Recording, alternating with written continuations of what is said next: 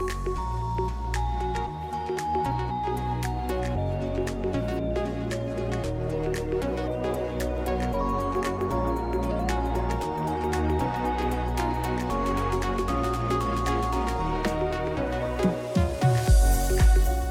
hjertet velkommen til podcasten Power Life. Podcasten, der inspirerer dig til at leve dit ultimative bedste liv. Med god energi, mentalt overskud og en stærk power til at udleve dine drømme og de ønsker, du har for dit liv. Et liv fyldt med størst mulig livskvalitet, med en sund krop, der stråler og føles fantastisk at bo i. Et konstruktivt og positivt mindset. Kort sagt et liv med bedst mulig livsenergi. Mit navn det er Puk, og jeg har en mission om at hjælpe dig derude til at leve dit bedste liv – hvor du kan skabe den power, du har brug for til at tage handling og udleve dine drømme. Jeg studerer næring og sundhed, og jeg har selv erfaret på egen krop, hvad det betyder for ens livsenergi at give ens krop den bedst mulige næring, være fysisk aktiv, arbejde på sit styrkede mindset, en god søvnrutine, generelt set leve i en sund balance. Mine gæster er fantastiske mennesker, der inspirerer og deler ud af deres historie, viden og erfaringer, så du kan få et kærligt powerboost herfra til at tage handling og skabe dit bedste liv. Dit power life.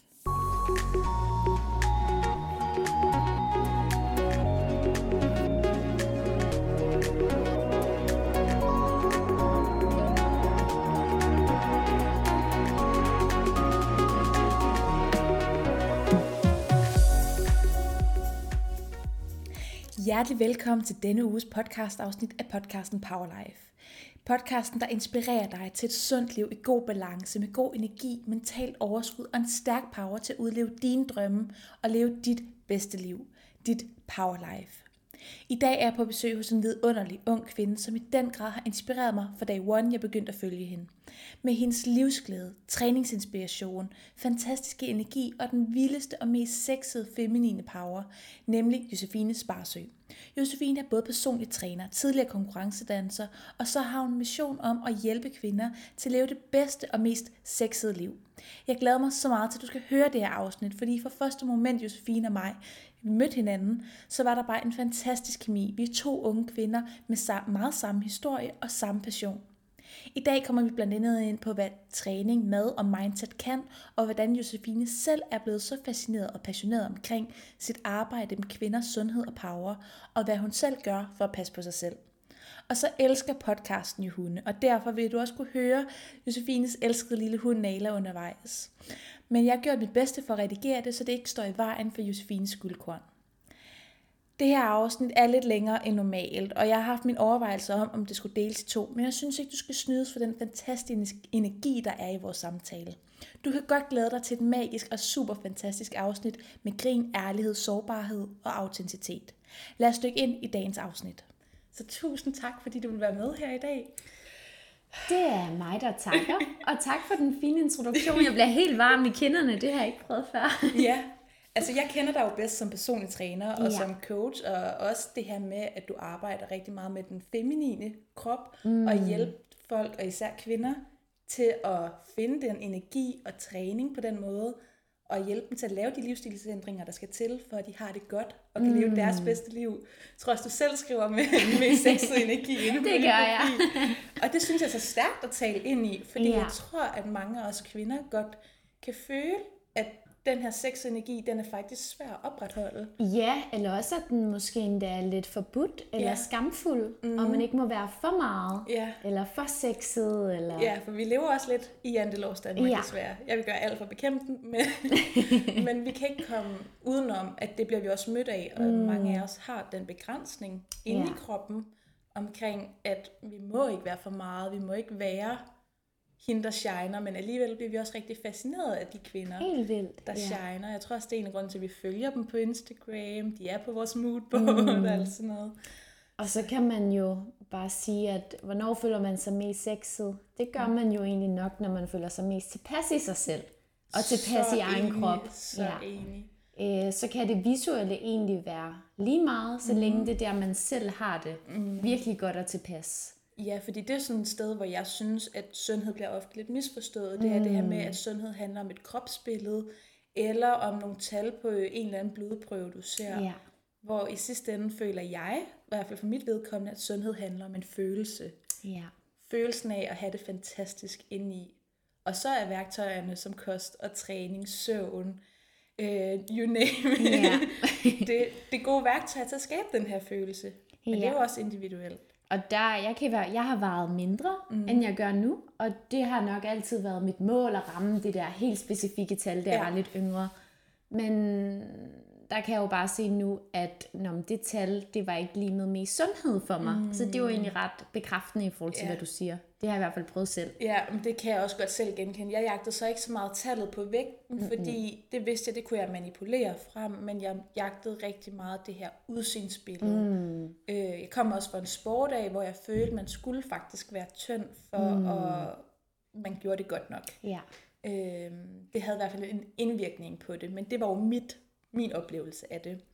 Men Josefine, vil du ikke prøve at fortælle lidt om, hvor stammer hele den her træningsglæde og din fascination af sundhed mm. øh, af? For i dag, der føler jeg, at du er kommet til et ret tilpas sted mm. på din rejse, men du har også undersøgt rigtig mange ting gennem din tid. Jo, jeg, jeg tror, jeg kan starte med at sige, at den balance, jeg har i dag, den stammer nok fra at have været i ubalance, og egentlig prøvet lidt begge sider af spektrummet, mm. øh, hvor det både har været for loose, og det også har været for kontrolleret, Ja.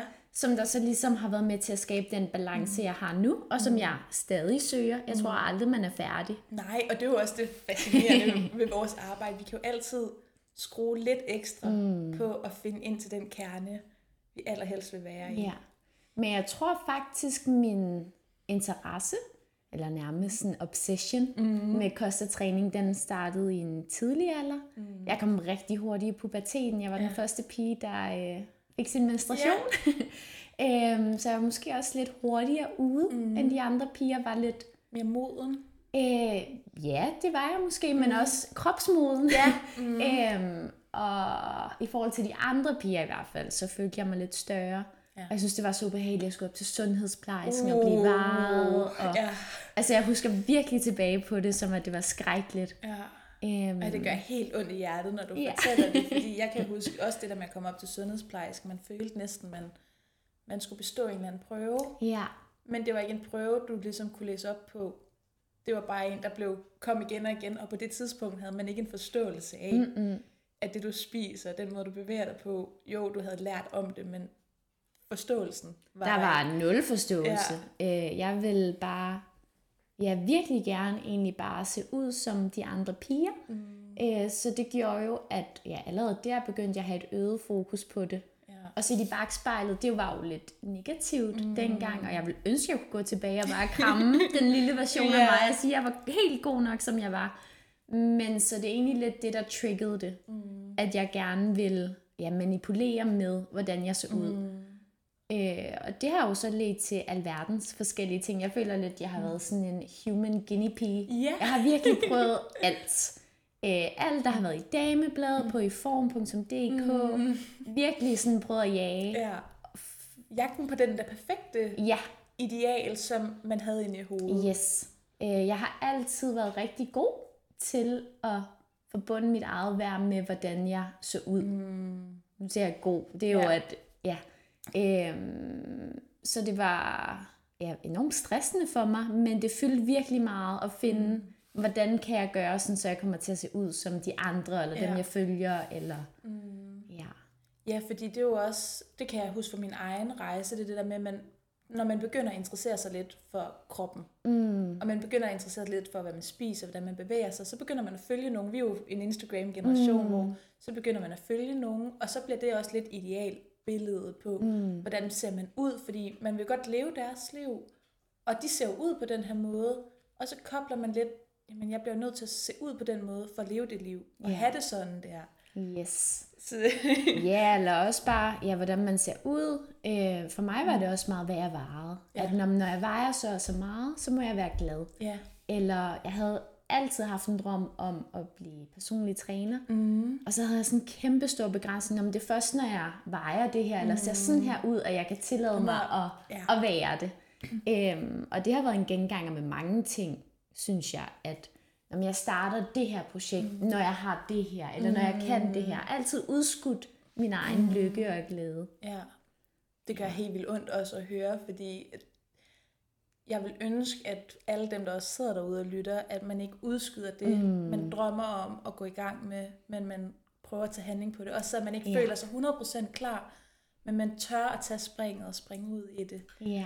Så, men du kommer også af som en profession som danser, for du har været Yes. professionel danser. Ja, ja professionel. I hvert fald på sådan en ja konkurrenceniveau. konkurrenceplan. Ja. Øhm, og der fandt jeg jo helt vildt meget glæde Ja. ja. ved motion. Mm. Øh, virkelig, altså jeg så jo slet ikke på det som værende Som motion. Træning og motion. Nej, det var bare noget, jeg gjorde. Øh, mandag til fredag, rigtig mange timer om dagen, og jeg elskede det. Ja. Øh, men så kom der jo et punkt, hvor at der var noget, der hed alkohol og fest og drenge. Ja. Der blev lidt mere spændende.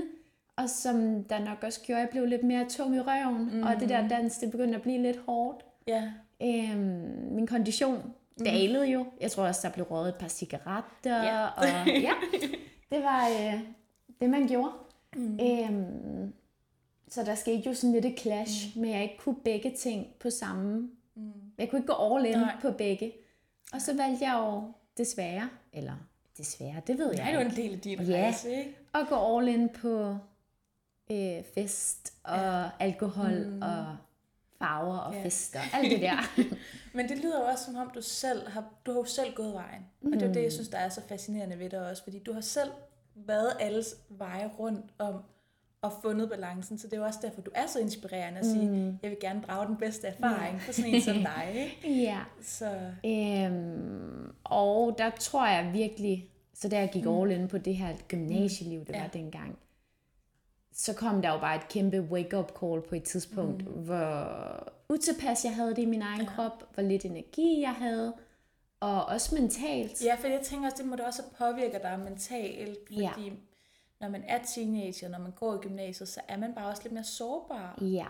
over for nogle ting, og når man så ikke spiser optimalt og bevæger sin krop, og ens krop forandrer sig, mm. så lige pludselig så er der noget, der crasher lidt. Ja, indeni. og så oveni, set i bagspejlet, mm. så tror jeg også, det har noget at gøre med at komme på p-piller. Ja. At der også skete rigtig meget. Ja. Også mentalt mm. øh, blev jeg i hvert fald rigtig påvirket mm. af det. Øhm, og så fik jeg lidt bare sådan et wake-up call, tror jeg, hvor det nærmest var fra den ene dag til den anden. Jeg besluttede mig for at fokusere mere på Ja. skolen. Det var da jeg gik i 2G, tror Åh, jeg. jeg kan, ej, jeg kan så genkende. Og mig selv og min egen udvikling. Øh, jeg faldt over nogen på... Jeg tror faktisk, jeg søgte direkte på YouTube. How to be more happy. Ej, ja. uh, ja. Og så tror jeg, så var det bare sådan en dominoeffekt. Ja. Øh, og jeg stoppede også på p-piller. Jeg begyndte at undersøge, hvordan man kunne have en naturlig cyklus, fordi ja. jeg fandt ud af, At det havde en kæmpe. yes. Og jeg har lidt øh, svært ved at sige højt, tror jeg, fordi det er, det er så normalt at være mm. på prævention, og det er også en kæmpe fordel som kvinde. Ja, At have den og magt. kvinde. Ja. Øhm, men for min krop var det ikke godt for mig. Øhm, nej. Jeg kan godt genkende det. jeg har selv. Jeg var det så var lidt senere i forhold til Ja. det her med p-piller, men også at det er faktisk først i bagspejlet, jeg så, hvad det egentlig gjorde ved mig. Mm. Og det her med at be more happy. Jeg savnede den gamle puk, der Ja. var glad. Jeg følte, jeg rendte rundt med sådan en kæmpe sky over Ja. mig. En Ja. grå sky. Ja. Og jeg bare ikke kunne, jeg kunne ikke genkende mig selv. Nej, og man Øh. kunne ikke finde den glæde inde i, som man havde haft før. Ja. Og man troede faktisk, der var noget galt med en. Eller det, det kan jeg huske, at jeg tænkte, der er noget galt med mig, siden jeg ikke kan være hende den glade puk Ja. igen. Same. Ja. og jeg begyndte jo egentlig at være øh, en del anderledes end hele min omgangskreds. Ja. For lige pludselig var jeg sådan en, der stod rigtig tidligt op om morgenen. Mm. og jeg havde en morgenrutine, inden jeg skulle møde. Og jeg gik tidligt i seng, og mm. jeg begyndte at træne i fitness, og jeg havde sund mad med i skolen. Og jeg prøvede at lære mine veninder om, at hvad p-piller og anden prævention kunne, mm. og at man faktisk godt kunne bruge et kondom. Mm. at det faktisk var en mulighed, ja. at drengen også godt Ja. kunne tage noget ansvar. Mm. øh, så jeg blev faktisk enormt anderledes, mm. og havde en periode, hvor jeg skulle lande i det. ja. Og det er først for nyligt, ja. at jeg begyndte at lande i, mm. at, at det er noget, jeg er så passioneret omkring, ja. og det er noget, jeg faktisk er altså besat af Ja. at vil have ud i verden. Men det virker også som den livsmission, der allerede der banker mm, på, ja. og du lytter til den faktisk allerede ja. dengang. Det er jo så inspirerende, og et kæmpe kado mm. til det. Øh, til det. Øh, og så i den periode, der kom der også på madfronten en del ubalance. Mm. Øhm, det er lidt svært at huske sådan præcis, men jeg ved i hvert fald, at jeg havde en veninde eller to, som der havde spiseforstyrrelse. Jeg tror, mm. det var egentlig ret normalt, der hvor jeg gik i skole. Og om det er det, der ligesom smittede af på mig, eller om jeg selv mm. fandt den vej, I don't know. Men i hvert fald, så blev jeg, altså jeg fik et forstyrret forhold mm. til mad. Ja. Øh, og træning, mm. og ja, mit eget kropsideal. Så jeg har både været, jeg har været lidt mm. alle ender yeah. af det hele. Øh, og så tror jeg bare, at det er at have fundet min power mm. i det, mm. og kommet til der, hvor jeg er i dag, hvor der er enormt meget glæde forbundet Ja. med det. Intentionen er enormt selvkærlig. Ja, for det er, jo, det er jo det, jeg synes, du stråler så mm. meget af. Det er, at du har fundet vejen på den selvkærlige måde mm. i dag. Fordi du vil din krop det bedste. Og det Ja. finder man jo ret hurtigt ud af, det kan jeg selv huske, at når man bliver så restriktiv omkring, hvad man spiser og portionsstørrelser, mm.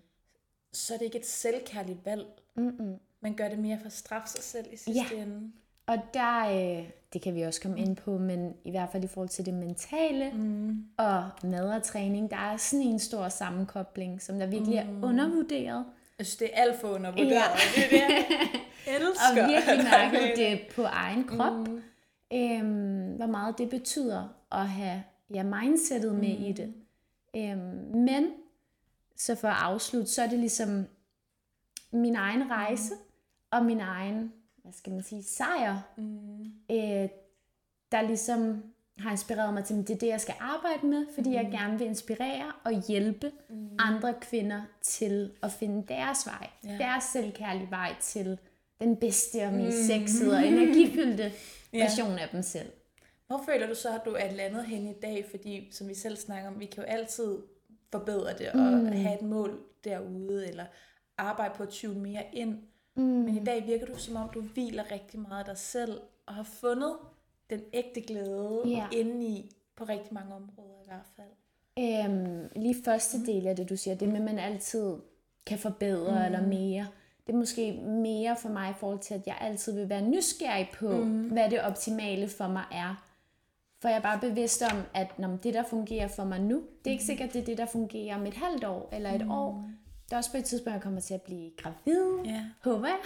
Så er der nogle andre ting, der fungerer for mig. Eller det kan være, at jeg bliver ramt af en livskrise. Der sker noget i mit private liv, mm. som der gør, at jeg bliver nødt til at ændre nogle andre mm. ting, Ja. for at støtte op omkring mm. det. Øhm, så er det måske mere, ikke altid, at det skal blive bedre og vildere, men altid at være nysgerrig mm. på, hvad der er optimalt for mig lige nu. Mm. Og det Det kan som om, du er enormt rummelig Ja, over for dig selv i dag. det er mit mål i hvert fald for hver, førhen, hvor det måske har været lidt mere firkantet, mm. restriktivt, øh, meget målbart. Øhm, at inden for nogle rammer, så kan jeg give mig selv alle de ting, men meget mere mm. intuitivt. Ja. Øhm, og jeg tror, hvis man har været vant til ikke at lytte til sin krop, og præsten til nogle Overdøve. længder, yes, som den ikke kan, så kommer der et tidspunkt, hvor at den siger fra, mm. så man ikke kan overse alle de signaler, den sender. ja. Øhm, så jeg tror, når man har prøvet at ramme det punkt, så er man så opmærksom på alle de signaler og øh, ting, ens krop prøver at fortælle en. ja. Ej, Ja. wow. Jeg ved ikke, om jeg svarede på de spørgsmål. Jo, men jeg kan det- ikke huske, hvad det var. Altså, jeg, men der er jo så mange ting, jeg hæfter mig i det, fordi det er jo også nysgerrigheden, rummeligheden, mm. men også intentionen bag er helt anderledes i dag for, for det, du gør for dig selv. Mm. Og det synes jeg er så powerfult, øhm, fordi du ved dig selv det bedste. Ja, det sagde jeg også, inden vi begyndte Ja. at optage. Jamen, jeg er faktisk bare afhængig af at have det godt. Ja. Jeg er afhængig af at vågne om morgenen og være glad. Mm. Og have en krop, der er veludvilet, fyldt med energi. Og som der i løbet af dagen bare har det godt. For jeg har prøvet ikke at have mm. det godt. Ja, og det er jo så stærkt, fordi det kan jeg selv huske, det her med, at man begynder at prioritere sig selv. Mm. og hvad det gør for en. Fordi ja, det der med at vågne op og have det godt om morgenen, mm. det er den vildeste, skønneste yeah. følelse. Og bare tænke, jeg er klar på nye eventyr i dag. ja. Altså, og det er jo derfor, man faktisk begynder at prioritere det. Og sætte det som sin standard. Mm. Det fortæller du også en gang imellem inde på din Instagram, det her med, at det er din standard ja. for dit liv. Fordi du vil have det godt. Ja, og så er det sådan en lille ting, som øhm, i går, der skulle jeg på loppemarkedet, mm. og når jeg skal på loppemarkedet, så skal jeg have en bold med ost. Yeah. Jeg elsker en god bold med ost fra en alt for dyr bager i København. Det er det bedste på en søndag. Øhm, det er livskvalitet for dig. Ja, men jeg, i går var også bare et godt eksempel på, når jeg træffer det valg, mm. så er jeg faktisk bare lidt træt i løbet af dagen. Mm. Jeg er rigtig sulten, jeg har en masse cravings, fordi at det måltid bare ikke er optimalt for min blodsukkerbalance. Øhm, så der mm. er det også, at man må opveje mm. nogle gange, hvad der er ja. vigtigst for en den dag. Mm. Giver det mening? Ja, det giver ja. så god mening, fordi det er jo også at prioritere, altså prioritere at sige, at det er livskvalitet for dig om søndagen, mm. det er at give dig selv en bold med ost. Fordi det nyder du virkelig i det øjeblik. Ja.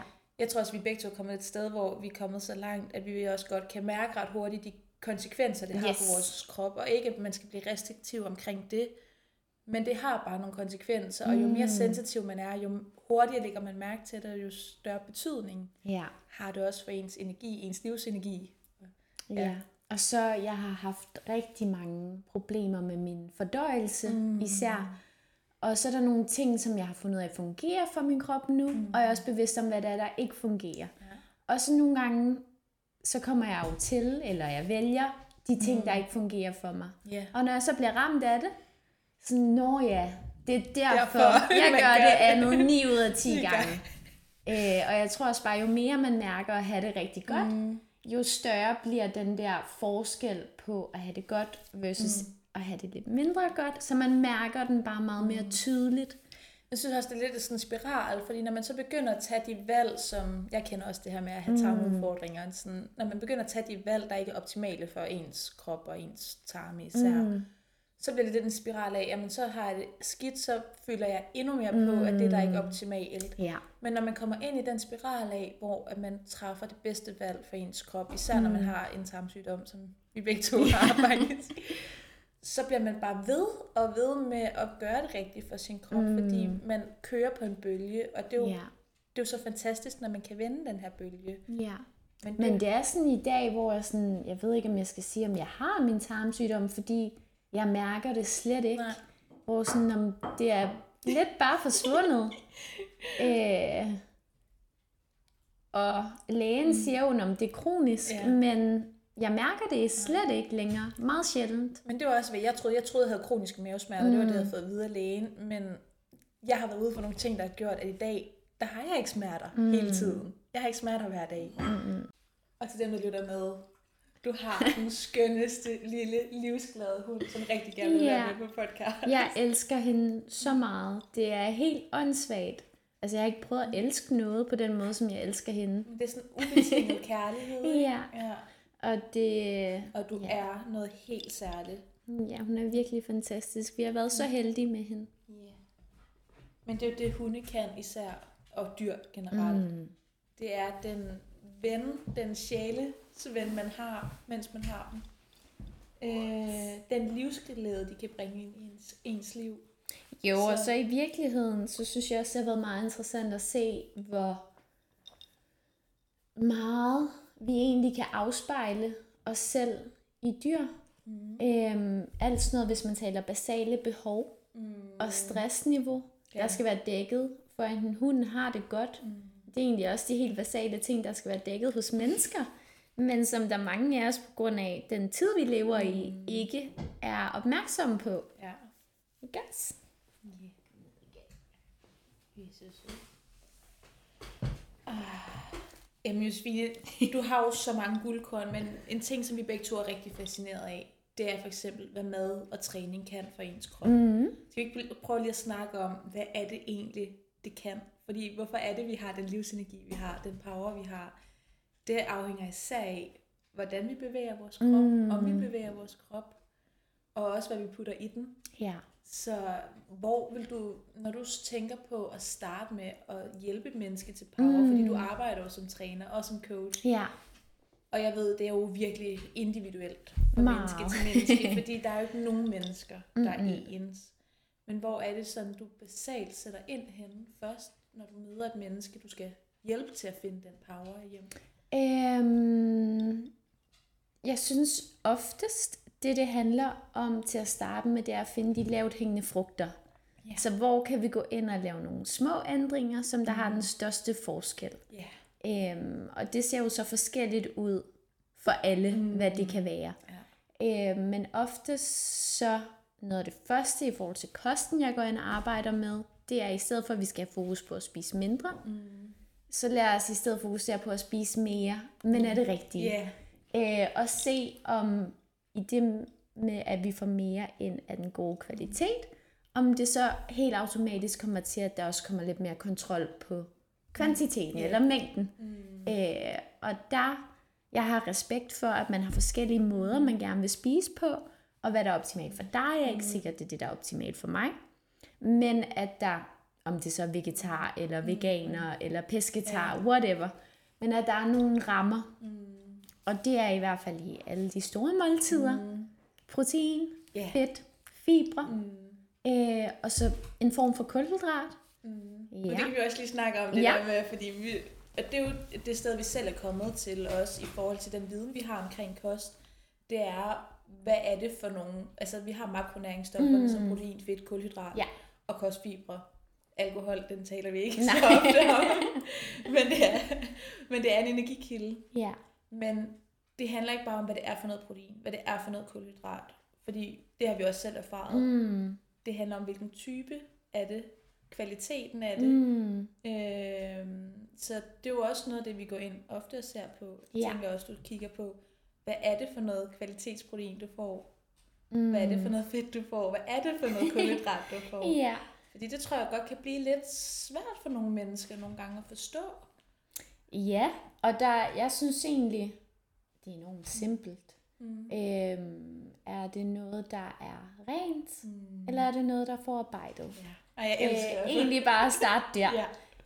Øhm, jeg er øh, kristen, jeg er troende.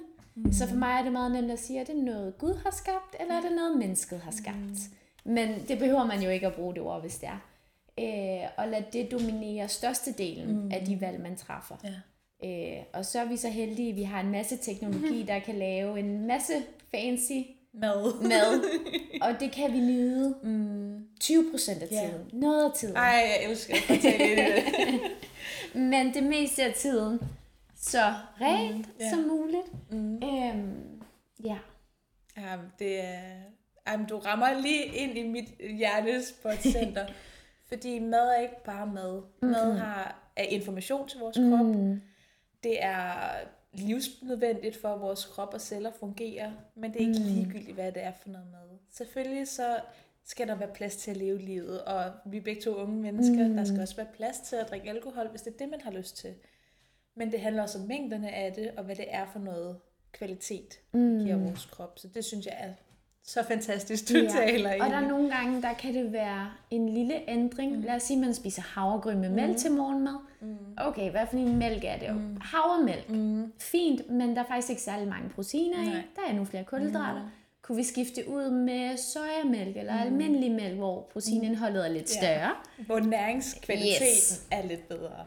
Og kan vi så bare tilføje lidt flere ting, så da vi kommer hele paletten rundt, kan det være nogle ekstra nødder, noget chiafrø, Ja. noget nødsmør, øhm, et æg ved siden af, eller noget frugt eller grønt, eller hvad kan vi tilføje for at gøre måltid komplet, Ja. så at fundamentet faktisk var det samme som før. Du får bare lov til at få endnu mere Ja. bygget på. Ja, og få givet kroppen endnu flere byggesten mm. til at kunne være i gang en hel Ja. dag. Ikke? Og så især, jeg arbejder jo kun med kvinder. Ja. Øh, protein Ja. er en ting, jeg øh, har en løftet pegefinger om. At få nok protein. Mm. Øh, der er rigtig mange kvinder, der ikke får nok protein. Og det synes jeg er ret essentielt. Jeg synes også det her med kvaliteten af proteinen, ja. fordi vi lever også i, et samfund, hvor vi har rigtig meget fokus på miljø, og vi skal have flere planteproteiner ind. Men vi bliver, ikke nødt, vi bliver nødt til at også kigge på, hvad er kvaliteten, får vi mm. nok optimalt, for vi skal jo, som vi selv siger, have hele paletten Ja. af de nødvendige proteiner, der skal opbygge vores krop. Ja, og det kan man ikke få, Få, hvis nej. man kun er plantebaseret. Nej, Så er man det- nødt til at supplere ved Så skal man i hvert fald krydskombinere mange Ja. af de proteiner, man får, så man får både lidt quinoa, mm. lidt edamamebønner og lidt, øh, det kunne være chickpeas, hvad hedder kikærter. Mm. Ja. Øh, du kan ikke få det bare ved en af dem. Der er ikke nogen af dem, der er 100% komplette. Nej, Øh. men noget jeg så vil sige, jeg har erfaret, hvis der jeg har kvinder, som der gerne vil være plantebaseret, så er de faktisk enormt opmærksomme på deres Ja. kost, og er villige, I forvejen, ja, ja. og faktisk villige til at gøre de ting, der skal til for, at det går op i en Jamen, højere og det er også det, vi ser i undersøgelser, at når mennesker lever mere plantebaseret, mm. så har de allerede taget stilling til omkring deres kost, og er allerede ret fokuseret på mm. at få en sund, optimal kost. Ja. Så det er også ret spændende. Så, men Josefine, du stråler jo, og jeg ved jo, du er personlig træner, Ja. og du er jo, jeg vil sige, ret hardcore omkring din Okay. træning. Ja, og det skal forstås på den rigtige måde, fordi du er jo ret disciplineret, men jeg vil mere sige en selvkærlig selvdisciplin, mm. end den der militære selvdisciplin, som Ja. jeg synes godt kan blive, den skal navi- nav- navigeres i en gang imellem. Men det her med at bevæge sin krop, mm. træning, hvad er det, det kan for et menneske? Det kan det hele.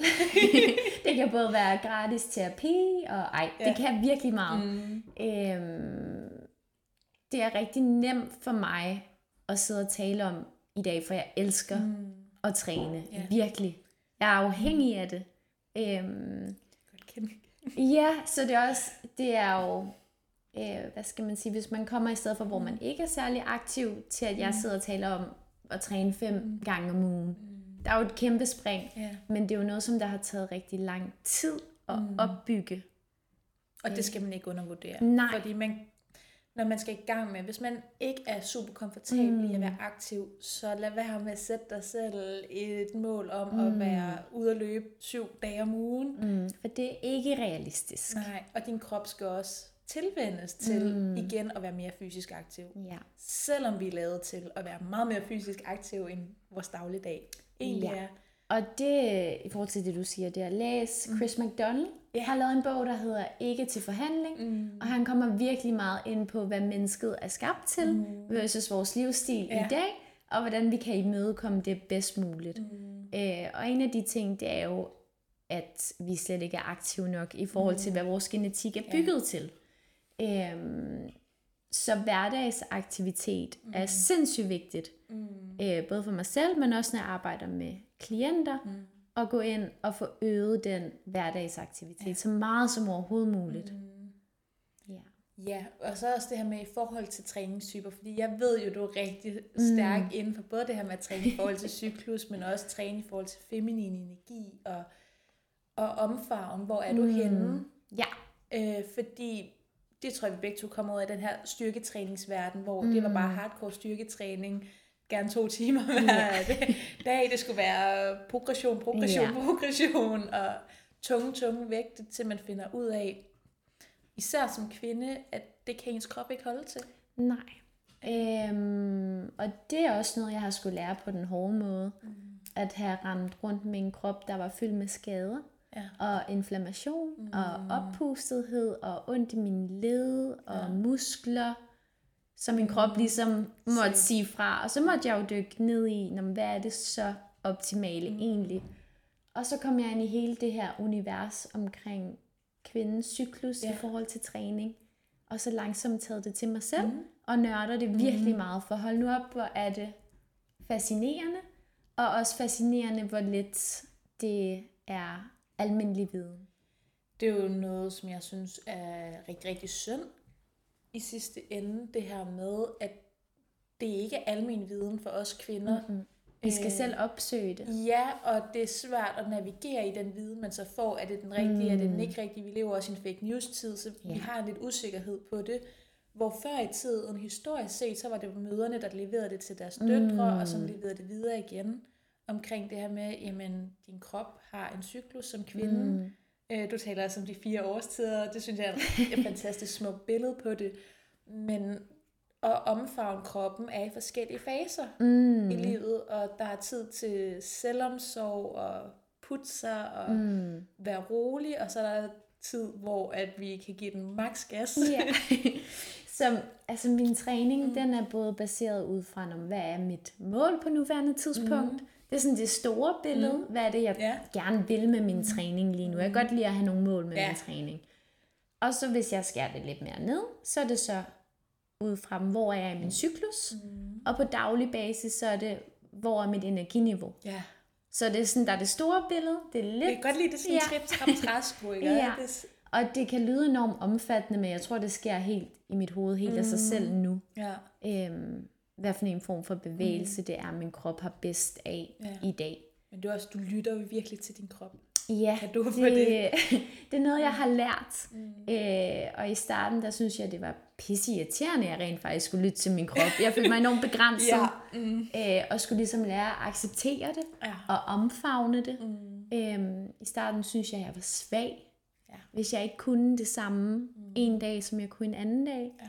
Hvor nu accepterer jeg det mere. Der er stadig en snært af, oh, det kunne også være fedt. Ja.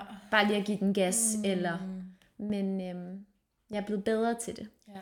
Og så taler jeg også om, at man skal faktisk kvalificere sig til at træne intenst. Mm. Det kræver, at man både har fået en god nat søvn, mm. at kroppen er hydreret, ja. og den er nære, mm. og at ens stressniveau er et godt sted. Ja i balance i hvert fald. Fordi det ved jeg, Brian Johnson, som mm. er mega dygtig omkring alt det her med biohacking, og går all in for longevity. Mm. Ikke at man behøver at gå all in på det, men det han snakker om, at hans træning er faktisk ikke det, han prioriterer allerhøjest. Mm-hmm. Han prioriterer sin sunde balance først, og så er træningen det næste værktøj. Mm for ham, fordi han bliver nødt til at have, også have en god nat søvn, mm. før han stresser sin krop yderligere, ja. som træningen jo rent faktisk er. Yes, og det er der mange, der ikke ved, tror mm. jeg, at træning er en stresser mm. for kroppen. Yeah. Og især kvindekroppen, mm. som er lidt mere yeah. sensitiv over for stress. Vi skal passe mm. på med ikke at fylde endnu mere stress mm. på, hvis der allerede er stress yeah. i kroppen. Ja, fordi det er jo også, nu har du jo selv en mega fascinerende kæreste, som mm. træner rigtig hardcore og er ekstremt dygtig og motiverende ja. og inspirerende. Ja. Men det er jo også et, et andet setup. Han yes. er, har den mandlige cyklus, som fungerer lidt anderledes. Ja, han kan stå op og gøre de samme ting dag ud og, dag ind, og mm. trives i det. Ja. Øh, og det er mega fedt og fascinerende. Og vil godt selv. jeg vil ønske. Men så min krop mm. kan nogle andre ting, ja. som hans ikke kan. Mm. Men det er bare så vigtigt, at man ikke ser på kvindekroppen som en mindre mandekrop. Nej. For der er nogle Og det synes jeg bliver ofte forvekslet eller overset mm. i træningsverdenen. Ja, helt bestemt. Og når vi snakker træning og fysisk aktivitet, selv på folkeskoleniveau, mm øh, i idrætstimerne, ja. så bliver det overhørt, når pigerne... Og ja, selvfølgelig er der også nogle piger, der bare skal presses lidt ja. til at være mere fysisk aktive og ud af komfortzonen. Mm. Men det her med, der overruler du allerede et signal fra kroppen om, jeg har ikke overskud til at stresse min krop yderligere, mm. fordi min krop er stresset nok i forvejen. Ja. Ikke? Og der, med det eksempel, du kommer ja. på, der har jeg haft nogle klienter, hvor at de signer sig op og er mega klar til, nu skal jeg bare give den gas mm. med træning og kost ja. og dyt, dyt, dyt. Og så dykker vi lige lidt dybere, jeg får lige lov til at lære dem at kende. Og hurtigt finder ud af, at det er slet ikke der, vi skal starte. Vi skal have mere energi, mm. før vi skal til at tage energi ja. fra dig. Mm. For lige nu har du slet ikke overskud til det.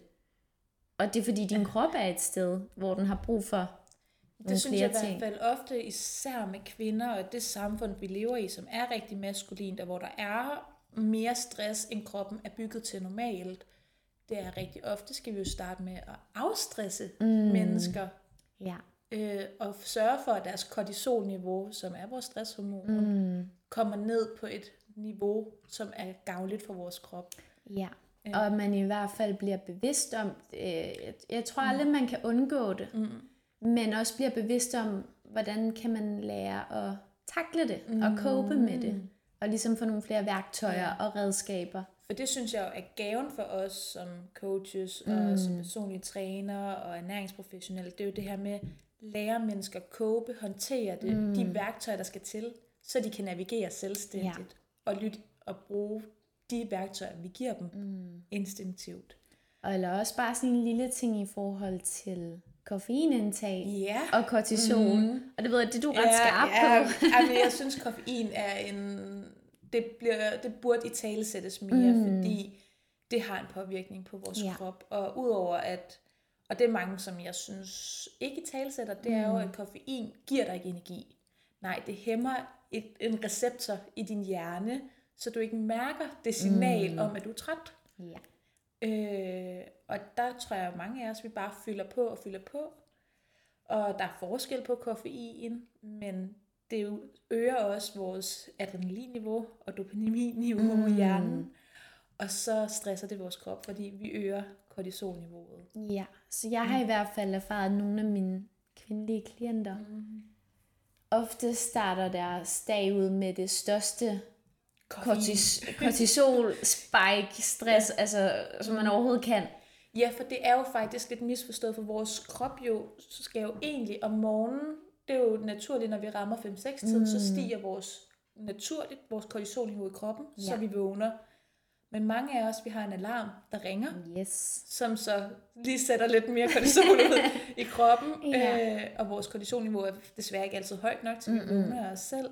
Og så har vi behov for en kop kaffe for at få det, mm. eller monster, booster, mm. hvad man drikker, energidrik. Øh, Ja, så kan det være sådan en lille ting, vi går ind og ændrer på. Du må gerne få din koffein, mm. men kan vi skubbe den en Ja. time eller halvanden ind i dagen? Og blive mere mindful også, Ja. end bare at hælde bagerst i halsen mm. for at overleve.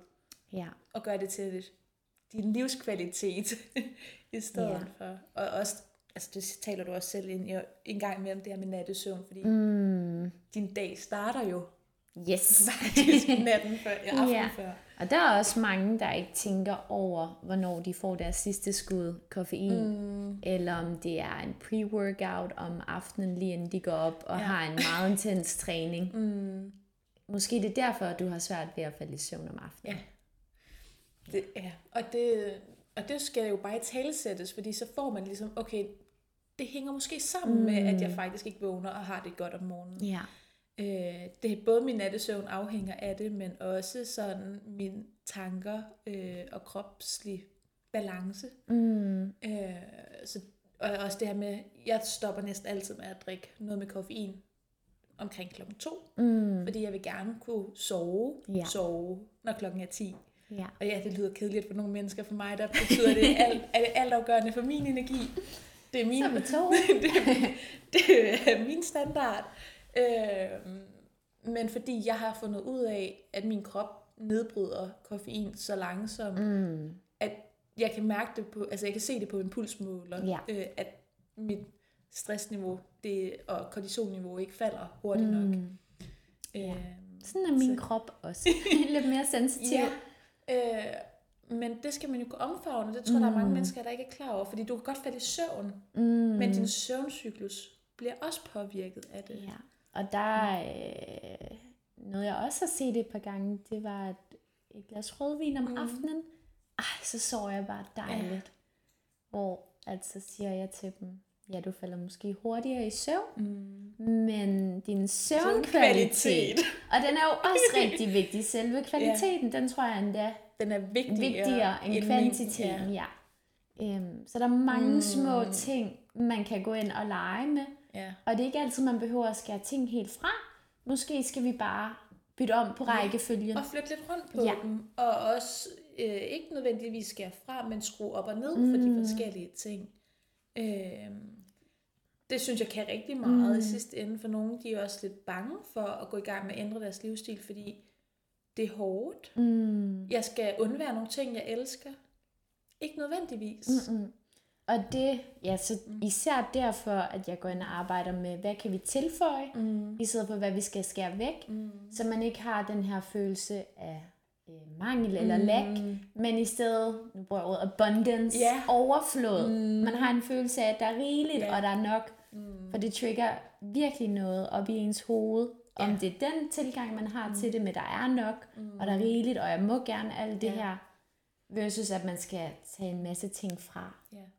Og det er jo det, vi begge to ved i forhold til at arbejde som coaches. Ja. Altså, altså, der sker nogle psykologiske faktorer, mm. når man be- overbeviser hjernen om, der er nok til overlevelse. Mm. Ja. Du vil ikke være dø, fordi du ændrer noget.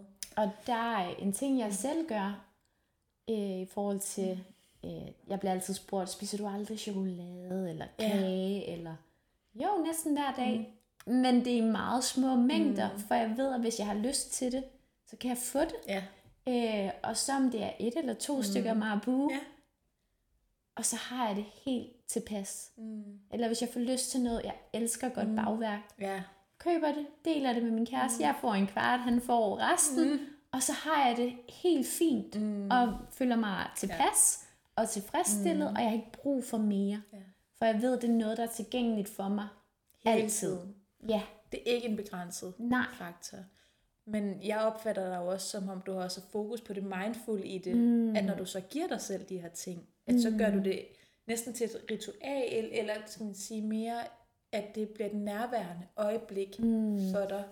Øh, nu siger du også, at du deler det med din kæreste. Det tænker mm. jeg, det må også give anledning til noget virkelig hyggeligt. kvalitetstid. Jo, også nærmest sådan et projekt at finde den bedste træstamme i København. Ja. Det bliver en kæmpe ting. ja. Øh, men noget jeg faktisk vil indrømme, det er, at jeg elsker jo sund mad. Mm. Øh, og nogle gange, så kan jeg næsten føle et pres på, at jeg også en gang imellem skal skære ud Ja. og spise noget sådan lidt mere junk, pizza, ja. burger. Mm. Mm.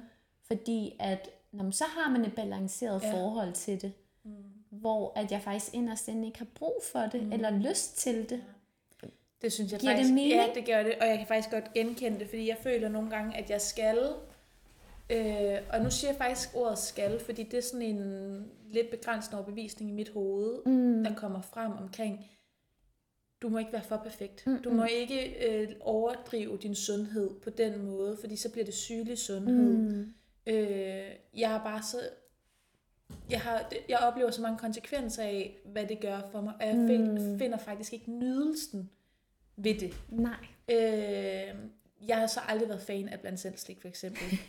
Og jo, det er jo, jeg, jeg synes, det er rigtig sjovt at blande Ja. det. Men jeg får det, jeg kan mærke det med det samme. Ja, jeg spiser men, det. Og jeg har aldrig haft den der fascination af det, men nogle mm. gange, så har jeg faktisk faket mig selv i, at når vi skulle i biografen eller et eller andet, især da jeg var yngre, nu er jeg blevet lidt mere standhaftig omkring det, at det ikke er mine øh, yndlingsting, at, at det ikke, altså det giver mig ikke altså noget. Øhm, og der fakede jeg den til at sige, okay, det, det gør jeg. Altså, øh, jeg elsker blandt selv ligesom alle jer andre, ikke? Men Ja. det er bare noget, jeg aldrig har hørt folk i tale Nej. sætte, så jeg er faktisk lidt bange for at sige det højt. Ja, men jeg har faktisk ikke talsæt det, fordi jeg ikke vil vise, at jeg lever sådan, som jeg gør. Jeg har en rigtig god veninde, der siger, fordi jeg har faktisk på et tidspunkt været lidt ude imod alle dem der, what I eat in a day, mm. øh, fordi jeg synes på en eller anden måde, det kan godt give dårlig samvittighed til folk. Mm. Og jeg vil absolut ikke bidrage med den dårlige samvittighed. Mm-mm. Men jeg vil heller ikke lægge skjul på, at jeg prioriterer, hvad jeg putter i min krop mm. rigtig, rigtig højt, for jeg vil have det godt hver dag. Mm. Og jeg har, lider ikke afsavn. Jeg føler ikke, at jeg lider afsavn. Mm-mm. Øh, men jeg sætter ikke, for mig er der ikke en fascination i at spise blandt selv slik, for eksempel. Nej. Øhm, Og der er det også lidt, øhm, det er også arbejdet med klienter med at tage nogle af de der fødevarer lidt ned fra den pedestalplads, mm. man giver dem. ja. Er de lidt heldige på en eller anden måde? Ja, at hvad, hvad er fascinationen egentlig drevet Mm. af? Øhm, for hvis man skærer det ud, en burger eller pizza, sådan virkelig tager alle tingene fra hinanden, Ja. og sådan, øh, har alle Ja. elementerne i en burger hver for sig. Mm. Det er jo ikke fordi, det er noget magisk. Nej. Giver det mening? Jamen, det giver faktisk ret god mening, fordi det er sådan... Nogle gange så har man ligesom, og jeg synes også, at vores samfund måske lidt har i tale sat det her med, at når vi hygger os og skal ud, så spiser vi burger eller pizza. Øhm, og det er ligesom luksus mm. på en eller anden måde. For mig der er det alt andet luksus. For mig gør jeg det kun i nødsituationer. Ja. Øhm, og det tror jeg har været rigtig, har synes været rigtig svært at sige højt. Mm. Øh, fordi jeg ikke vil have, at folk skulle have det der fanatiske sundhedsbillede af mig.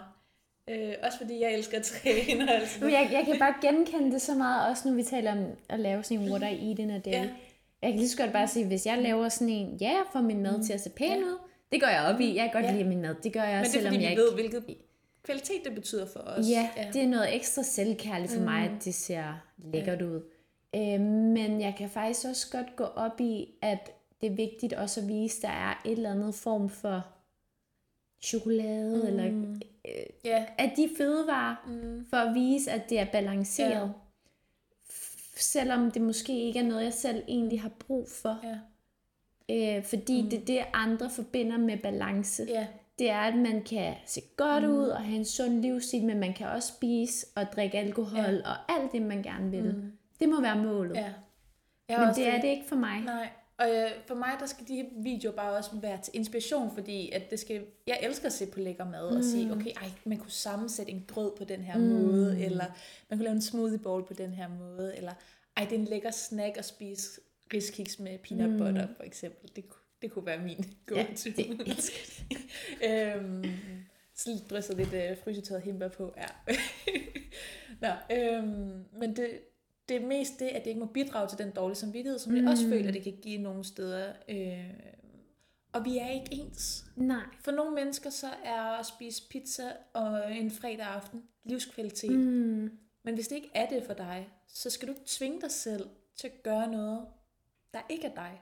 Men, og der, når jeg arbejder med kvinder, alt der giver dårlig samvittighed, mm. eller trigger noget i en, Mm. lad os være nysgerrige på, hvad det er, Ja. øhm, i stedet for at bare unfollow eller mm. slette det. Lad os være nysgerrige på, hvorfor Mm. trigger det noget i dig. Ja.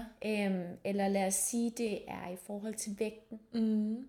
Hvorfor er det et problem for dig at se et specifikt tal på vægten, Mm. i stedet for at vi bare smider den ud? Ja. Det kan være, det er det der er løsningen, mm. hvis det påvirker for meget. Jeg kan godt lide, at du dykker et tand dybere, Ja. fordi jeg har tit været den der, og det er personligt, det er ikke i forhold til klienter, Mm. men personligt at sige, det der, det, for eksempel nogle af de der perfekte piger på Instagram, mm. sige, det kan jeg ikke overskue, at, at det giver mig dårlig samvittighed, så vil jeg hellere vælge dem fra. Mm. Og det har jeg faktisk gjort i en rigtig lang periode. Jeg har ikke været klar til at dykke Mm-mm. dybere, men det synes jeg er en fantastisk spændende tilgang. Til Og selvfølgelig er der også noget øh, af det, der er også meget på Instagram, der er decideret toxic. Ja. Unfollow the shit, Mm, altså væk ja. med det. Men øh, bare være nysgerrig, Mm. eller også, lad os sige, vi taler om kalorier. Ja. Vi to går ind i en snak Mm, om kalorier. Hvis det trigger noget inde i mig, Mm. kunne det ikke være fedt at komme et sted hen, hvor jeg godt kunne tale om næringsværdien i mad, Ja. og sådan kemien Mm, bag maden, ja. uden Mm. at det trigger noget i mig. Ja. Ej, Øhm, det, og det synes jeg er jo faktisk et sted, man lidt, jeg vil ikke sige, at man skal stræbe for at komme derhen, men det er et rart sted at komme derhen mm. til. Fordi så går man ikke ud med en frygt af at sige, at der er noget, jeg undgår i verden, mm. fordi det, det er for sårbart, og det gør for ondt. Ja. Øh, Men så det er i hvert fald bare at være nysgerrig på det som kvinde. For jeg har sådan en lille teori om, at vi alle sammen har et eller andet hemmeligt forhold til mad. ja, Øh, alle har mm. en liste af regler, om det er bevidst eller ubevidst eller idealer. jeg møder i hvert fald især kvinder mm. have det. Øh, Ja. ja. Lad os være nysgerrige på, hvad de er, og om det gavner dig, og hvordan det påvirker dig. Mm. Også hvor de kommer fra. Ja. Om det overhovedet er reelt. Mm. Øhm, jeg, har, jeg var med i Carlas podcast, Ja. hvor hun spurgte mig, om jeg har et, et regelsæt mm. omkring min mad og ja. træning. Hvor ja, det har jeg. Jeg har mm. nogle rammer, Mm. og så er der frihed inden for de rammer. Ja, for jeg har lyttet faktisk godt til podcasten og tænkt, mm. at det er faktisk lidt spændende at tale ind i det der med, Ja. at du siger ja til et regelsæt. Mm. Fordi det kommer jeg ikke så meget mere ind på. men- Nej, og der synes jeg bare, det er så, der er mange, der tænker restriktivt lige Ja. med det samme.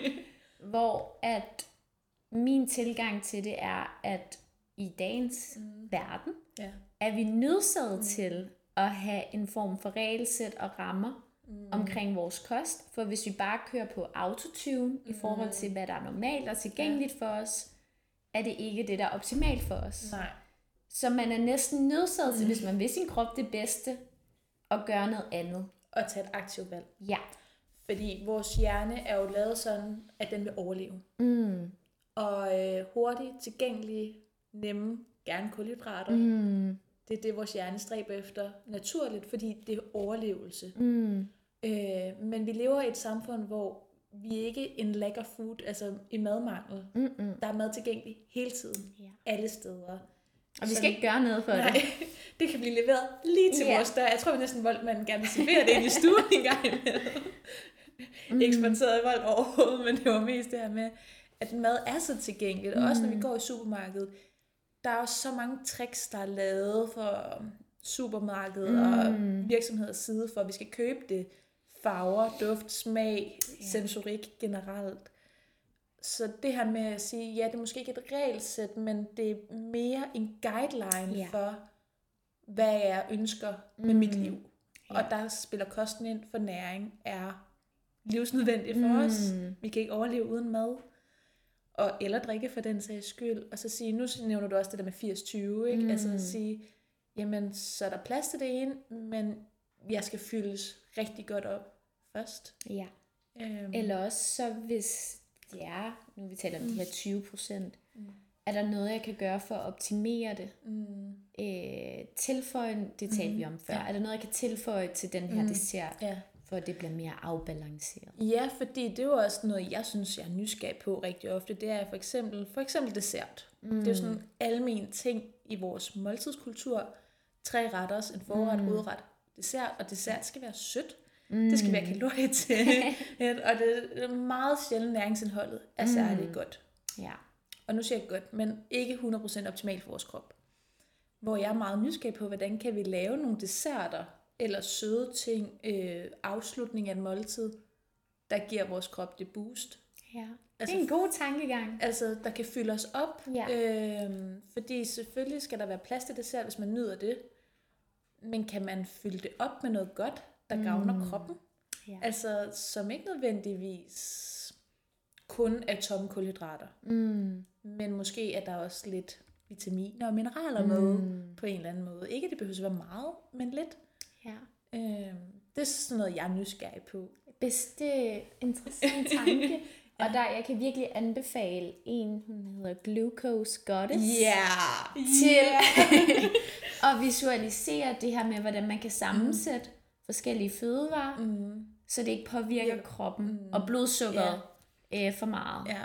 Og til jer, der ikke kender hende, hun er farverig, inspirerende ja. og sindssygt dygtig. Og hun har mm. sin videnskabelige baggrund ja. 100% på plads og har lavet så meget forskning ja. i det her med glukosespike, fordi det har en rigtig stor indvirkning på vores metabolisme ja.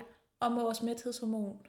Øh, som nogle af tingene, mm. men også fordi vi oplever, at rigtig mange mennesker er unsatisfied, altså utilfredsstillet mm. i forhold til deres næringsindtag, og ikke føler sig mætte, for eksempel, mm. og spiser for meget den vej igennem. Og der, du kan lige mm. correct me if I'm wrong, men der er også mange, i hvert fald sådan mm. som jeg har forstået og læst, sygdomme, mm. ubalancer, der kan stamme fra en masse ubalancer fra blodsukker. Yes. Og det er jo også noget, jeg synes er så spændende. Det mm. ved du mindst lige så fascineret af næring og hvad det gør for vores krop i forhold til mæthed, men også sygdomme. Mm. Ikke? Øh, fordi det har, altså vi lever med så mange livsstilssygdomme, og vores næring har en mm. stor, stor betydning for de ja. sygdomme, vi udvikler. Øh, så det skal man ikke underkende. Mm-hmm. Øh, og der er glukosespike, altså vores blodsukkerniveau, det har en indvirkning på det, kan vi se. Mm. Så... Og der er mange, der kun tror, at man skal være opmærksom på blodsukkeret mm. i forhold til, hvis man har diabetes. Yes. Men små ændringer ja. kan virkelig gøre en kæmpe forskel mm. for ens daglige energiniveau og ja. humør. Og lyst til mm. fødevarer, øh, uden man ja. reelt er sulten. Ja, og også ens cyklus, mm. og hvor slem ens PMS er. Ja. øh, og jeg elsker bare at tale om menstruation. Ja. Men men det er også fascinerende spændende, og jeg bliver slet ikke talesat. Jeg er endnu mere opmærksom på det, når jeg er tæt på min menstruation, for ja. så er kroppen endnu mere sensitiv. Mm. Øh, så også ja, ja. at lege med det og være nysgerrig på det. Og så ja, hende vi nævnte, mm. er bare virkelig genial, og hun mm. gør det venligt for alle. Og tilgængeligt. Ja og forståeligt. Mm. Øh, og hun er rigtig dygtig til at illustrere det også. Yes, jeg viser tit nogle af de mm. grafer til ja. min kæreste. Sådan, prøv at se, hvor vildt ja. det er, hvis man mm. bare lige gør sådan ja. her.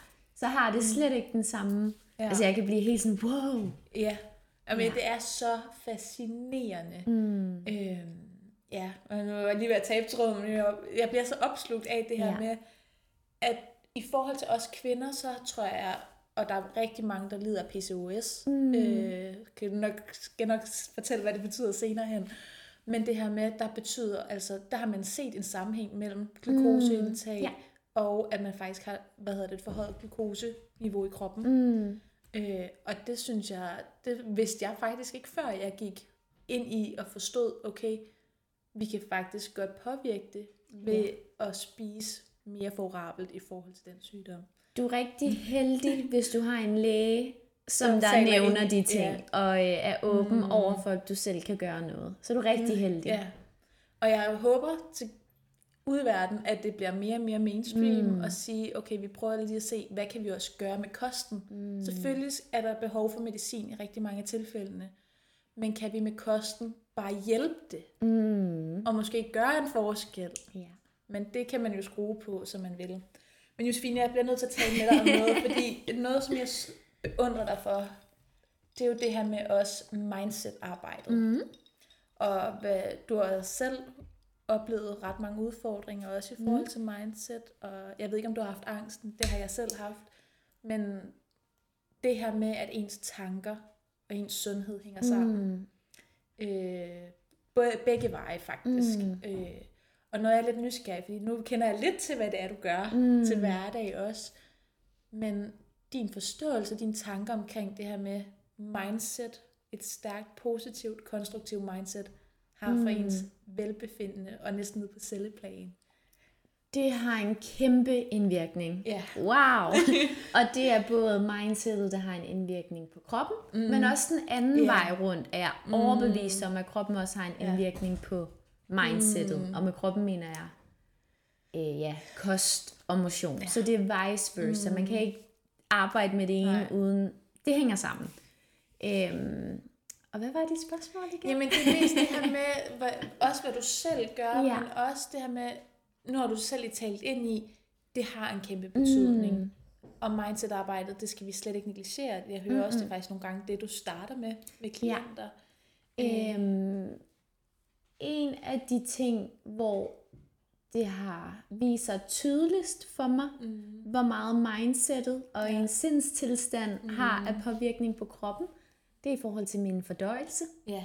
Øh, jeg har haft, eller har, jeg ved det ikke, mm. irritabel tyktarm. Mm. Øhm, og alt det undersøgelse, jeg selv har lavet om, det har også fået med lægen. Det har primært været på, at vi skal arbejde med kosten. Mm. Og det er nogle fødevarer, man ikke kan tåle. Og det er mm. nogle ting, man skal skære ud. Ja. Øh, og jeg er jo bare nysgerrig på, hvordan kan det være, at jeg kan spise det den ene dag, mm. og have det fint, og to uger efter, så reagerer min krop rigtig voldsomt. Mm. Hvad er forskellen? Yeah. At min krop godt kan tolerere det den ene dag, men ikke mm. den anden.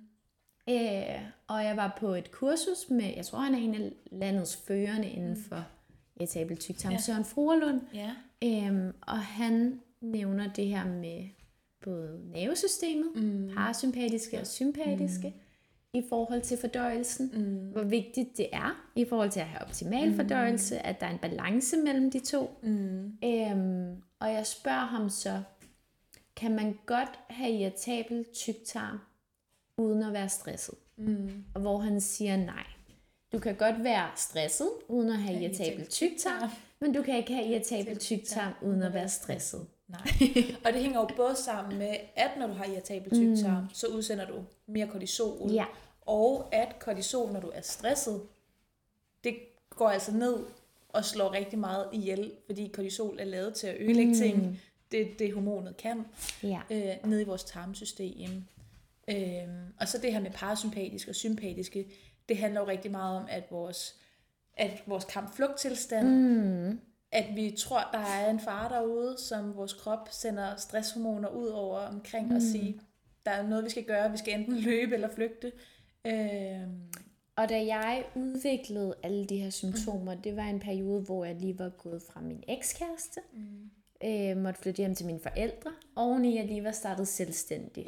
Yeah. Øh, og det var for mig en stor mundfuld. Min mm. krop var presset, jeg var presset, jeg følte mig ikke tryg. Mm. Alle mine sådan, mit største behov, menneskets største ja. behov, føle sig tryg, mm. det var ikke dækket for mig. Nej. Øhm, og det var her, det ligesom begyndt at komme. Mm.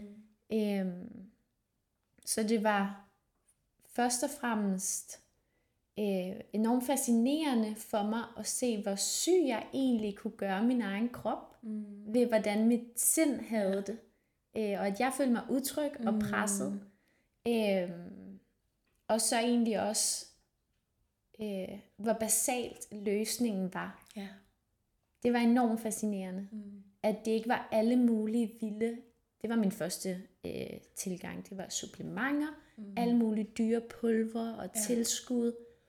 Øh, og det var jo lige meget, når fundamentet ikke var i orden. Nej. Øh, og det er jo så rigtigt, for der er jo rigtig mange... Nu er det bare lige kort i forhold til kosttilskud. Mm. Det er jo, at du kan tage nok så mange kosttilskud, og jeg ser det som kirsebær på toppen, Mm. en cupcakes med icing. Mm. Hvis fundamentet ikke er i orden, hvis du ikke har kagen, brownie, en icing, så er det kirsebær ligegyldigt. Ja. Du bliver nødt til at have fundamentet i orden. Det er bare en kort... ja, og så apropos fundamentet, den største ting, søvn. Ja. Øhm, jeg sov 3-4 timer om natten. Jeg vågnede op flere gange om natten, og havde bare følt mig frisk og vågen. Ja. Jeg stod tidligt op om morgenen, sent i seng, havde første klient klokken 6 om morgenen, Mm. afsluttede klokken 20 om aftenen, og jeg var sådan helt, wow, det kører bare for mig, og hvor er det vildt, jeg behøver slet ikke Ikke søvn, og shit, jeg er et supermenneske, og så rammer det jo bare en, Ja. bam, lige pludselig, og kroppen siger fra. Ja. Øhm, så jeg for at svare på de spørgsmål, jeg er overbevist om, at mm. psyken, om ens mindset og tilgang til tingene har en kæmpe påvirkning for ens sundhed. Ja. Øhm, og det i forhold til mm. ligesom at helbrede min mm. egen Krop. tarmsygdom, ja. har det ikke faktisk været særlig meget kosten. Der er nogle Mm. få ting, jeg har lavet om på, som jeg tror Ja. har hjulpet. Men det vigtigste, det er faktisk min, mit mindset ja. og min intention. Mm. Og ja, det er det faktisk. Jeg kan, jeg kan virkelig godt genkende det, fordi selvom jeg levede rigtig optimalt, så var det ikke, så var det ikke 100%. Jeg havde stadigvæk mavesmerter. Mm. Jeg var stadigvæk meget overfølsom. Ja, jeg har mælkeallergi, og mm. jeg reagerer på æg, hvis jeg får det i en krydskombination med noget andet. Men faktisk var det det sidste mindset-arbejde, der gjorde, at jeg ikke begyndte at smerte. Det var faktisk sådan, jeg først vågnede op i morgen, bare sådan, gud, jeg har ikke ondt. Mm. Og så kiggede jeg lidt tilbage, hvad jeg havde lavet, og det var jo der, hvor jeg virkelig havde sat ind med mit mindset, øh, efter at have haft rigtig meget angst, men også stresset min krop. Mm. Øh, og i dag, der ved jeg, at lige så snart min mave begynder at gøre lidt ondt, så ved jeg godt, så er Yes. der et Så er det personligt kroppen, der arbejde. snakker. Så er det kroppen, der siger noget til, og ens krop er ens bedste ven. Ja. Og det, Man skal huske på, at ens krop, den søger altid at være i den optimale tilstand, mm. i sådan en homeostase. Ja. Altid. Den vil gøre mm. alt, hvad den kan.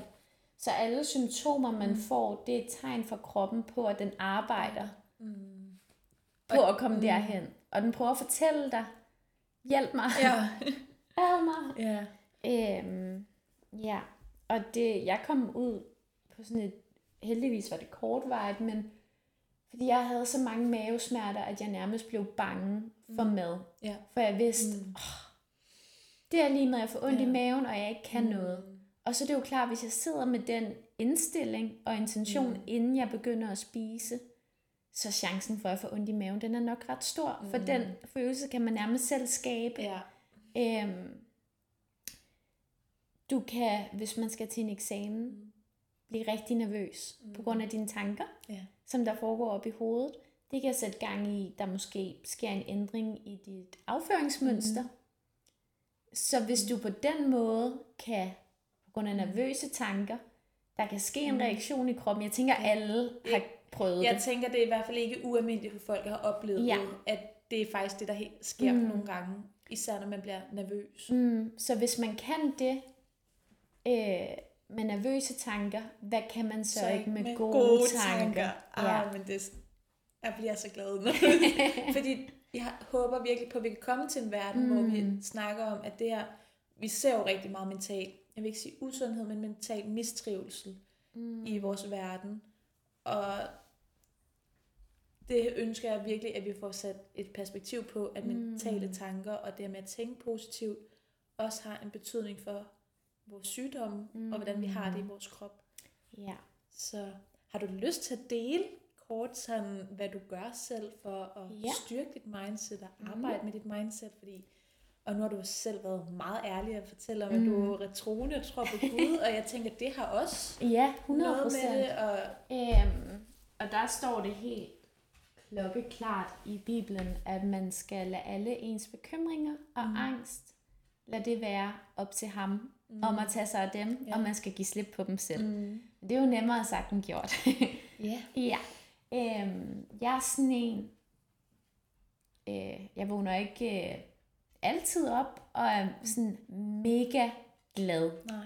Jeg føler om morgenen, så er jeg bare sådan lidt neutral oftest. Og så skal jeg lige booste mig selv for at komme op Ja. og være hende, jeg gerne vil være. Ja. Øh, og sådan er det bare. Mm. Det dykker jeg ikke mere ned i, hvorfor det er sådan. Nej. Sådan er det bare.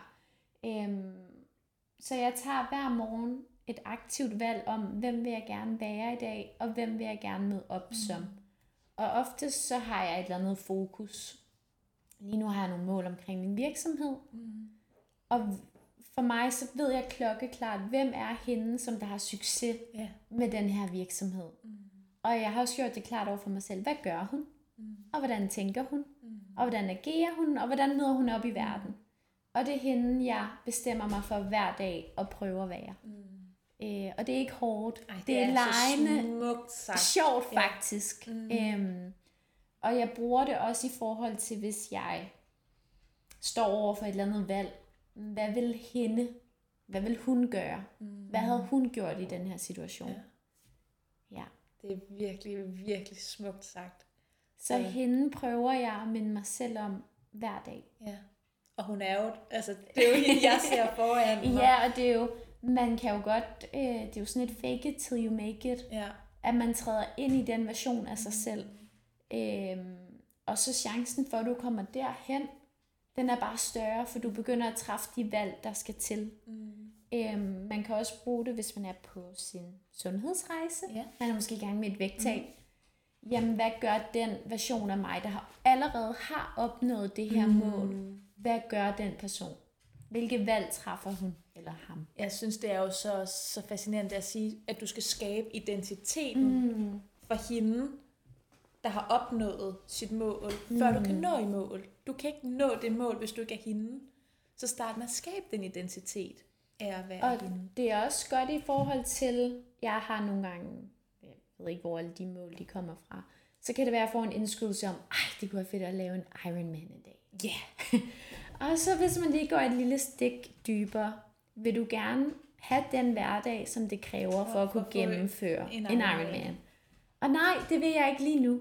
Det kræver virkelig meget, og det er cykling, svømning og løb og rigtig mange timer. Så nej, det er faktisk ikke sådan, min hverdag skal se ud lige nu. Så den parkerer jeg lige væk. Ja. Og der er jo også nogen, der er lidt urealistiske i forhold til deres målsætninger, versus om de rent faktisk vil have det liv, som det kræver at komme dertil.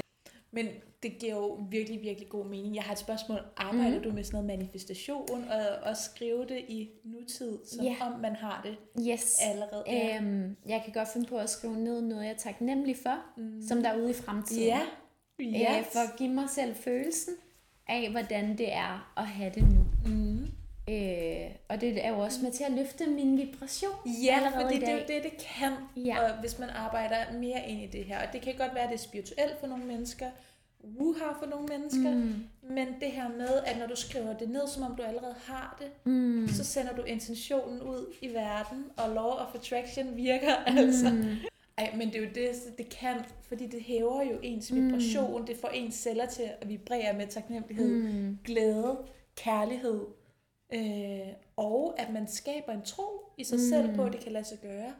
Og når du har den tro, så chancen for, at det kan lade sig gøre, er altså bare 100% større. Ja, og det er også bare så simpelt, hvis det er, lad os sige, det er en drømmelejlighed, man gerne mm. vil hen i. Hvis du allerede begynder at forestille dig, hvordan det er at være i den lejlighed nu, mm.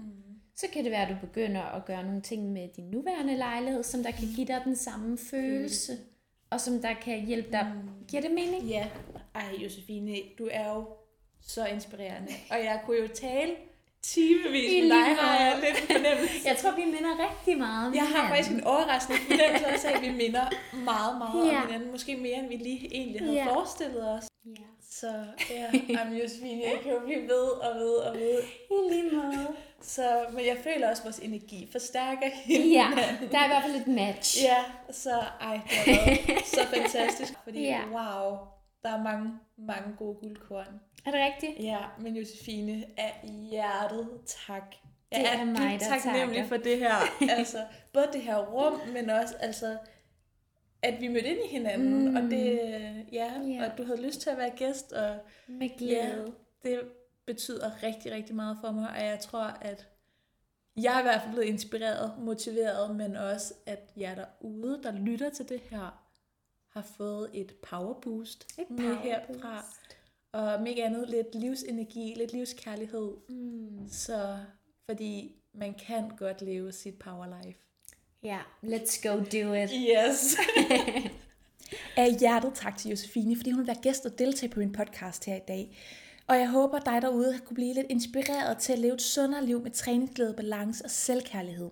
Josefine er i den grad en kvinde, der stråler og hviler i sig selv, hvilket er enormt inspirerende og givende at være i selskab med. Jeg beundrer især hendes måde at prioritere sig selv først og lytte til hendes indre stemme, hvilket i den grad er powerfult. Der er så mange guldkorn for dagens afsnit, men især valget om at gå den selvkærlige vej, fordi man er afhængig af at vågne og have det godt i sin krop. Det er så stærkt et perspektiv at tage med videre. Når vi snakker om sundhed, så er fundamentet altafgørende, og når det er på plads og fungerer, så kan vi bygge videre ovenpå det. Men dertil skal vi heller ikke glemme, at det hele det hænger sammen. Mad, krop og sind. Og når vi gerne vil leve et sundere liv i god balance, er det vigtigt at være bevidst om, og så handler det ofte mere om kvaliteten frem for kvantiteten. Vi nævner kort PCOS og kommer ikke tid, tydeligere ind på det. Det er polycystisk ovariesyndrom, som er en lidelse rigtig mange kvinder har, der blandt andet betyder manglende æggeløsning og for meget mandlig kønshormon. Her spiller kost og motion en afgørende rolle for, hvad man selv kan gøre. Vi nævner blandt andet, at det kan medføre forhøjet glukosetal. Mere præcis betyder det forhøjet langtidsblodsukker, som ofte skyldes den insulinresistens, man finder hos mange af de her kvinder, der lider af PCOS. Har du lyst til at blive endnu mere inspireret og motiveret af skøn Josefine, med blandt andet træningsglæde, feminin energi, livskærlig livsstil, livsenergi, så vil jeg opfordre dig til at følge hende på sociale medier. Bare rolig, jeg har linket til det hele i beskrivelsen nedenfor. Og hvis du gerne vil dykke lidt dybere i alt det her, så er jeg også linket til de bøger, vi diskuterer undervejs. Og så vil jeg gerne afsløre for dig, der kommer et lille særsnit her til sidst i sæson 1, med et lille fraklip for mig og Josefines samtale, fordi jeg ikke synes, du skal snydes for den energi, det indeholder, men den sårbare og meget ærlige fortælling, der er. Tusind tak til dig, der lyttede med derude i dag, og jeg håber, du har fået en masse inspiration, motivation, viden og ikke mindst et kærligt powerboost herfra. Josefine og jeg vil så gerne se, hvad du laver, mens du hører dagens afsnit, eller hvad du særligt har taget med dig. Og så er du hjertens velkommen til at dele afsnittet og tagge Josefine og jeg, så vi sammen kan inspirere endnu flere mennesker til at gå ud og leve deres power life. Tak for nu og gå ud og leve dit power life.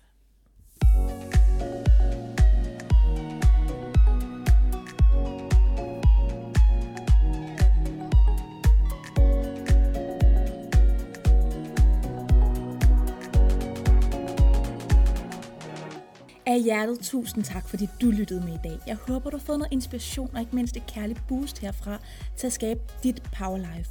For du har alt, hvad der skal til, og jeg ved, du kan. Hvis du har lyst til at sende noget god energi ud i verden og inspirere andre til at skabe deres power life, så vil jeg invitere dig til at dele podcasten med dine venner, familie og dem, du synes, der skal have et kærligt power boost herfra. Og så er jeg så nysgerrig på at se, hvad du laver, mens du hører denne podcast, eller hvad du særligt har taget med dig fra podcasten, og hvordan du skaber dit powerlife. Så tag endelig Powerlife på Instagram. Det er p o w e r l i f e.dk. Jeg vil så gerne støtte dig på din rejse, se dig udleve dit drømmeliv. Og så kan jeg ikke vente til, at du skal høre næste episode med endnu en fantastisk gæst. Vi ses næste gang til endnu et inspirerende afsnit af podcasten Powerlife.